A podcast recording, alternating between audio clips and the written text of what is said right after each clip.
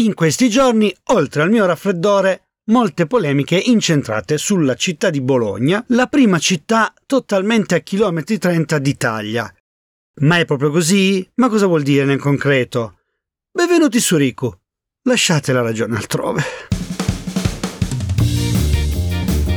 In tempi non sospetti mi sono anche interessato alla mobilità urbana, in particolare alla mobilità cosiddetta sostenibile in ambiente urbano. E già almeno vent'anni fa, ammazza come son vecchio, si inseguiva una chimera. La città e o le zone a chilometri 30.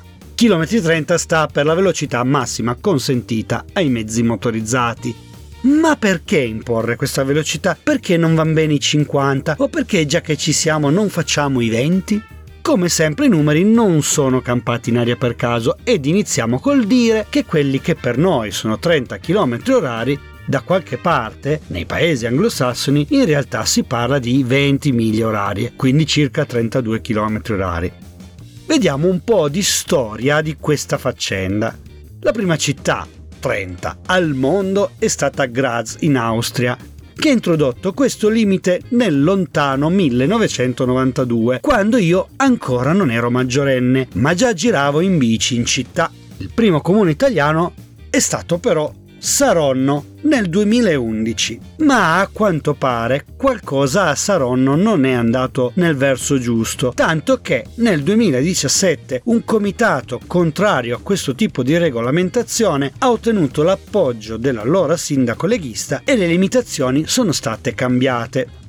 Le città 30 non sono però sparite, è toccato dopo a Cesena nel 98, seguita nel 2021 da Olbia in tutta Europa le zone 30 sono diventate la norma. Ne sentiamo parlare ovunque e sono in ogni città, ma la prospettiva è quella di puntare a tutta la città 30. Nel Regno Unito praticamente tutte le zone residenziali ormai sono limitate a 20 miglia orarie, ma nel 2023 il Galles ha deciso di estendere il limite rendendolo predefinito a 20 miglia orarie su tutte le arterie con particolari caratteristiche, quali zone residenziali, aree scolastiche o vie con elevato passaggio di pedoni. Mentre dal 2021 in Spagna è in vigore una legge nazionale che ha deciso di abbassare il limite di velocità in ambito urbano da 50 a 30 km/h.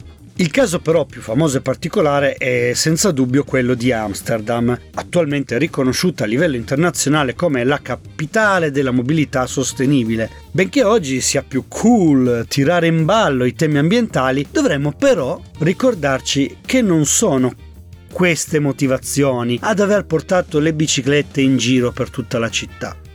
Facciamo qualche passo indietro. Dal 48 al 1970 circa, lo stipendio medio di un olandese crebbe del 200% e le auto, che nel 50 erano circa 100.000, diventarono in poco tempo 2 milioni e mezzo. Ad Amsterdam gli spostamenti in bicicletta passarono dall'80% del totale a circa il 20%. Amsterdam negli anni 50 e 60, complice boom economico era quindi diventata il regno dell'automobile, con un aumento impressionante degli incidenti mortali.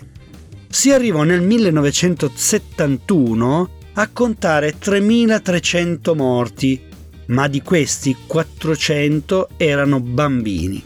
In reazione a questi numeri e questi fatti nacque un movimento di protesta che non aveva nessuna connotazione politica o ambizione rivoluzionaria e almeno all'inizio era formato soprattutto da madri.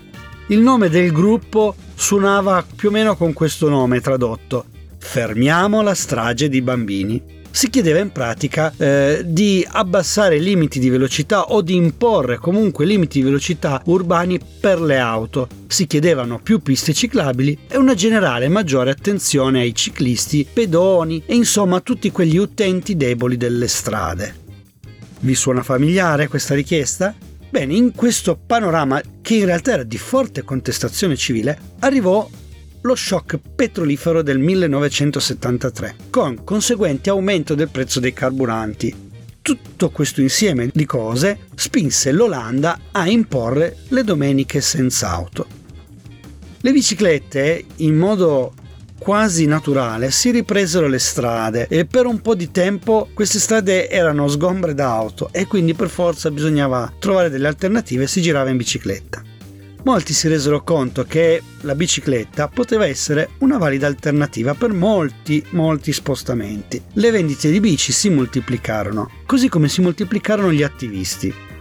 Questo movimento acquisì consenso e alla fine si convinse anche il mondo politico che era ora di fare dei cambiamenti. Tra le misure che nel tempo portarono la città a misura di bicicletta ci fu appunto l'istituzione di zone a 30 km h nelle aree residenziali.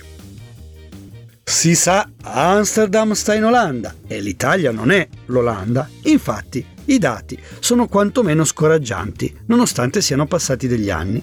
Nel 2021 l'Istat ha registrato più di 200.000 feriti e 2.875 vittime di incidenti stradali. Più della metà delle morti sono avvenute in città e dovute principalmente a tre cause: eccesso di velocità, guida distratta e mancata precedenza ai pedoni sulle strisce. I dati pubblicati dalla Commissione europea mostrano che nel 2022 l'Italia ha visto un aumento delle vittime degli incidenti stradali del 9% rispetto al 2021. C'è da dire che nel 2021 la mobilità era ridotta a causa della pandemia. Il fatto è che questo aumento del 9% spicca rispetto a una crescita media del 3% nel resto dell'Unione Europea. Nel nostro paese nel 2022 hanno perso la vita 53 persone per milione di abitanti in Europa la media è 46. Questo dato ci vede ottavi per numero di vittime pro capite dopo Romania, Bulgaria, Croazia, Portogallo, Lettonia, Grecia e Ungheria, dove si muore meno che in Italia. Alcuni studi spiegano come in città il principale deterrente all'uso della bicicletta è proprio la scarsa sicurezza. Sava Sandir, il commercio di biciclette in Italia sta diminuendo. Allo stesso tempo, il nostro tasso di motorizzazione, ovvero quante macchine abbiamo a testa, resta tra i più alti in Europa, più di Germania, Francia e Spagna. Roma è la seconda città al mondo per ore perse nel traffico solo dopo Bogotà e la ricca e servita Milano è comunque settima in questa classifica mondiale. Insomma, la realtà di Amsterdam e della bicicletta in ambito urbano è distante anni luce da noi, ma meriterebbe ulteriori approfondimenti. Invece noi per oggi ci fermiamo a questo concetto, al concetto 30 km h La logica può sembrare intuitiva, riduco la velocità e quindi riduco la probabilità di incidenti, in particolare di quelli gravi o mortali. Ma è proprio così? Perché chi contesta queste misure tira in ballo proprio il fatto che a bassa velocità ci si distrae più facilmente e che quindi gli incidenti aumentano, così come i tempi di frenata eh, sono diversi perché uno non è pronto a frenare. Boh, vediamo cosa ci dicono i dati. Un primo dato oggettivo è che impattare contro un'auto a folle velocità è senz'altro differente che impattare contro un'auto che va piano e viaggia a velocità moderata. Ma la differenza nella mortalità dovuta alla riduzione della velocità è più grande di quanto si potrebbe pensare. Secondo uno studio del 2019 che mette in relazione i dati di 52 studi internazionali sugli incidenti in cui sono coinvolti dei pedoni, gli utenti deboli della strada, ovvero tutti quelli che non sono protetti da un veicolo, bene, secondo questo riassunto studio di studi, sopravvivono quasi sempre gli utenti deboli della strada se investiti da un'auto che viaggia a 30 km h Parliamo di un'incidenza del 5% di decessi, cioè su 100 incidenti 5 sono decessi. Ma la maggior parte muore se viene investita da un'auto che viaggia sopra 50 km h o a 50 km h Qui parliamo di percentuali di morte intorno al 50%, ok? Un pedone su due viene ammazzato. Altri studi si sono avvicendati prima e dopo la pandemia e su questo bisogna fare un distinguo perché è cambiato il traffico prima e dopo la pandemia nel mondo. Comunque, gli studi avvicendati prima e dopo la pandemia prendono in considerazione solo dati riferiti agli incidenti in ambito urbano. I risultati sono sempre abbastanza coerenti, al di là del fatto che sia cambiato il tipo di traffico. Anche in città, dove la velocità media di per sé è già ridotta, le collisioni diminuiscono al diminuire della velocità. Quindi più vai piano, più è difficile che tu abbia un incidente. Una minore velocità, infatti, regala a tutti il tempo di reagire, non solo ai conducenti dei veicoli, ma anche ai pedoni e ai ciclisti. E se comunque c'è un incidente, a basse velocità tende sempre a avere conseguenze meno gravi.